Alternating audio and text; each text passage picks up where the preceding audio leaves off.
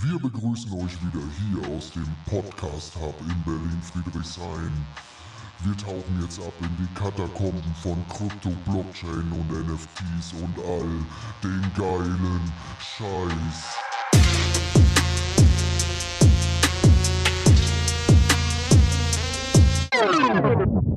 Das ist Berlin, verstehst du? Hey, grüßt euch zusammen. Wir haben heute eine neue spannende Folge. Wir werden heute über Frösche reden und Frösche nämlich, die abgestürzt sind.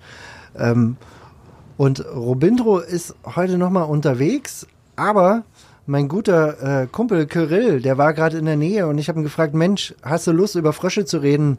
Äh, und da ist, ist er sofort rumgekommen, hat sofort Bock drauf gehabt. Meme, bei Memecoins ist er immer dabei. Quack, quack. Hast recht gegrüßt. Hi. Quark, Quark, seid gegrüßt. Hast du Erfahrung mit Memecoins gesammelt? naja, Shiba und Co., ne? Shiba und Co. und, und, und Dogecoin vielleicht auch? Ja. Leider eher im Negativen, aber natürlich. Wer nicht? Äh, wo wir gerade beim Negativen sind, ähm, der Pepe, der Pepe Memecoin, der ja im April rausgekommen sind, womit eine Menge Leute richtig, richtig viel Geld gemacht haben, ähm, der ist jetzt in, in den letzten Tagen einmal richtig abgestürzt. Und das ist nämlich das Thema, worüber wir jetzt sprechen werden. Ähm, der ist nämlich abgestürzt, weil herausgekommen ist und man kann diese ganzen Transaktionen ja on-chain äh, nachvollziehen. Da gibt's übrigens äh, Look on-chain.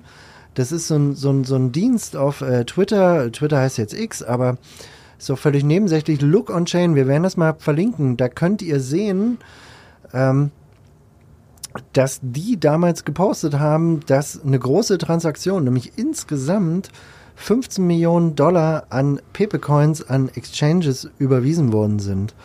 Was natürlich passiert, ist, dass die Leute Panik kriegen, weil das natürlich immer dafür ein Zeichen ist, dass die Gründer dann verkaufen. Das ist natürlich eine Menge Kohle. So, die große Frage, die glaube ich sich einige stellen, ist, naja, warum schicken die das denn nicht an Exchanges, sondern gehen einfach zu Uniswap an so eine Dex und äh, sag mal, swappen einfach diese 15 Millionen Dollar einfach in, äh, also Pepe, die 15 Millionen Dollar Pepe einfach in USDT oder in Ether oder whatever. Das liegt daran, um es gleich mal zu beantworten, es liegt daran, dass nicht genug Liquidität quasi bei Uniswap ist. Wenn du mit so einem Volumen dort einen Swap machst, ähm, kriegst du ähm, auf jeden Fall weniger Ether, weil nicht genug äh, oder USDC, je nachdem in welchen Coin du swappst, ist einfach zu viel für diese eine Exchange, weil der Liquidity Pool, der dort eröffnet worden ist, einfach nicht genug drin hat. So, deswegen splitten die das und schicken das natürlich nicht nur an eine Exchange, sondern an mehrere Exchanges. So, und wenn man das halt liest, äh, für so einen Meme-Coin, der, ich sag mal, von null auf in der Spitze auf, glaube ich, bis über eine Milliarde oder circa eine Milliarde gelaufen ist, ähm, dann kriegt man natürlich Panik, glaube ich, wenn man, wenn man selber, ich sag mal, so, ein, so einen Rucksack voller, voller Frösche hat, ne? Glaube ich ja. Ich Ja. selber nicht, aber hört sich spannend an, ja. Erzähl weiter. Ähm, was, was da nämlich auch noch rausgekommen ist, ist nämlich, dass die, dass die äh, ihr, ihre Multi-Sig-Einstellung geändert haben. Ganz kurz, Multisig, Steffen? Multisig bedeutet Multi-Signature. Ah, okay. Also mehrere Leute müssen irgendwas tun, oder? Mehrere Leute müssen irgendwas tun. Genau, ist komplett richtig. Um, um euch da mal vielleicht abzuholen mit so einem Beispiel, wenn wir über Multi, Multisig äh, Wallets reden.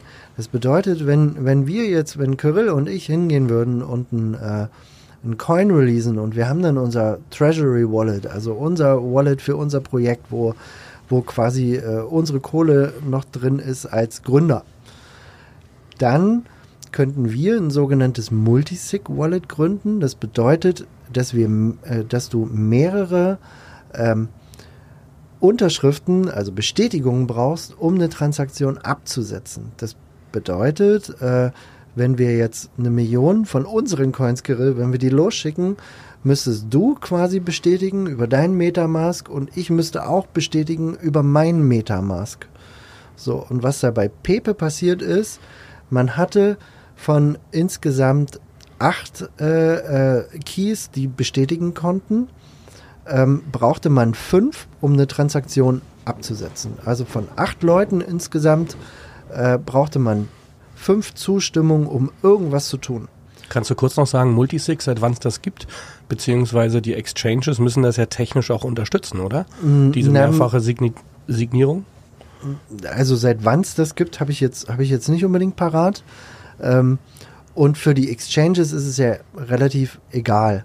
Das ist ja das ist ja was was wir quasi aufsetzen würden in unserem Wallet, was äh, quasi ähm, abseits der Exchanges äh, liegt.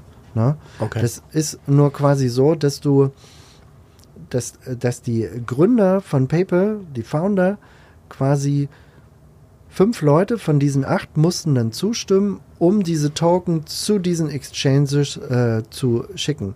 Und wenn, wenn die Token dann ankommen auf der Exchange, dann gehört das Wallet, wo das ankommt, gehört ja irgendjemand. Also das heißt, wenn du jetzt auf Coinbase, wenn ich auf Coinbase dir Ethereum schicken will, schickst du mir ja deine Ethereum-Adresse, die du auf Coinbase hast. Mhm. So. Und genauso wäre das dann auch, wenn wir unser Wallet äh, hätten und wir würden dann sagen, na, wir schicken die jetzt zu Coinbase, ähm, wäre das dann so, wir würden beide zustimmen und wir würden das beide an dein Ethereum Coinbase Wallet schicken. Deine. Adresse, die Coinbase für dich äh, bereithält, wo du aber nicht die Keys für hast, ne? sondern Coinbase hat die. Okay. So, das heißt, da haben diese ähm, Gründer dementsprechend äh, Tokens vom PayPal im Wert von 15 Millionen an verschiedene Exchanges, war glaube ich OKX und äh, noch viele andere Exchanges, äh, wo sie es rausgeschickt haben. Ich glaube Bybit auch.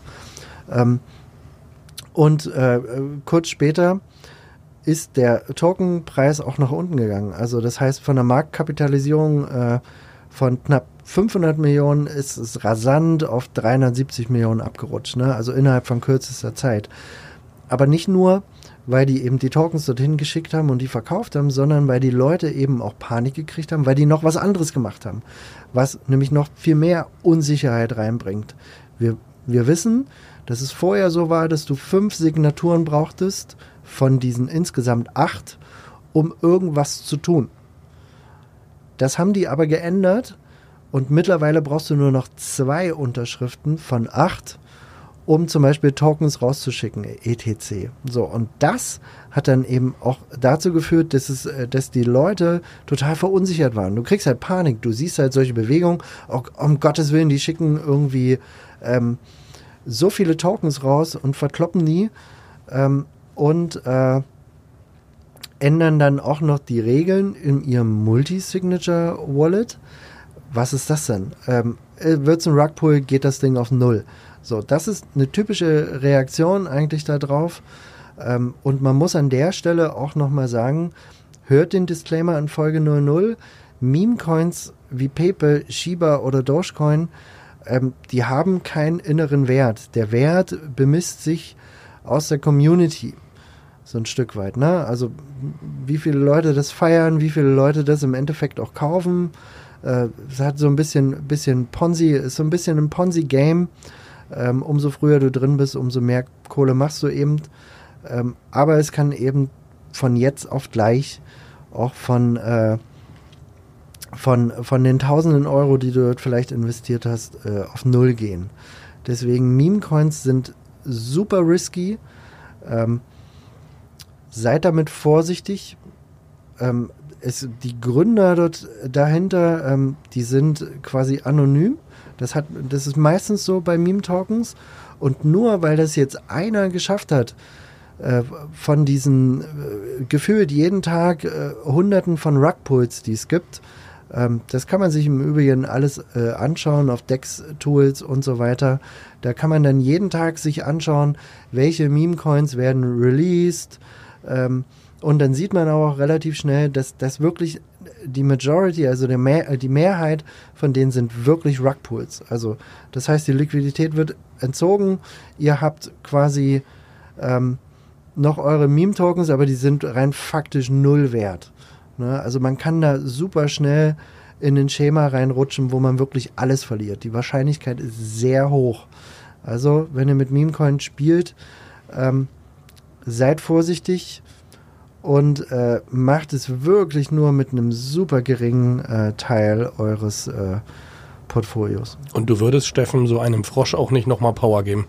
Einmal so eine Information raus, dass was passiert ist und der ist tatsächlich down. Ja, also viele, viele sagen ja Pepe nach, das wird quasi der Shiba oder Doge des nächsten Zyklus.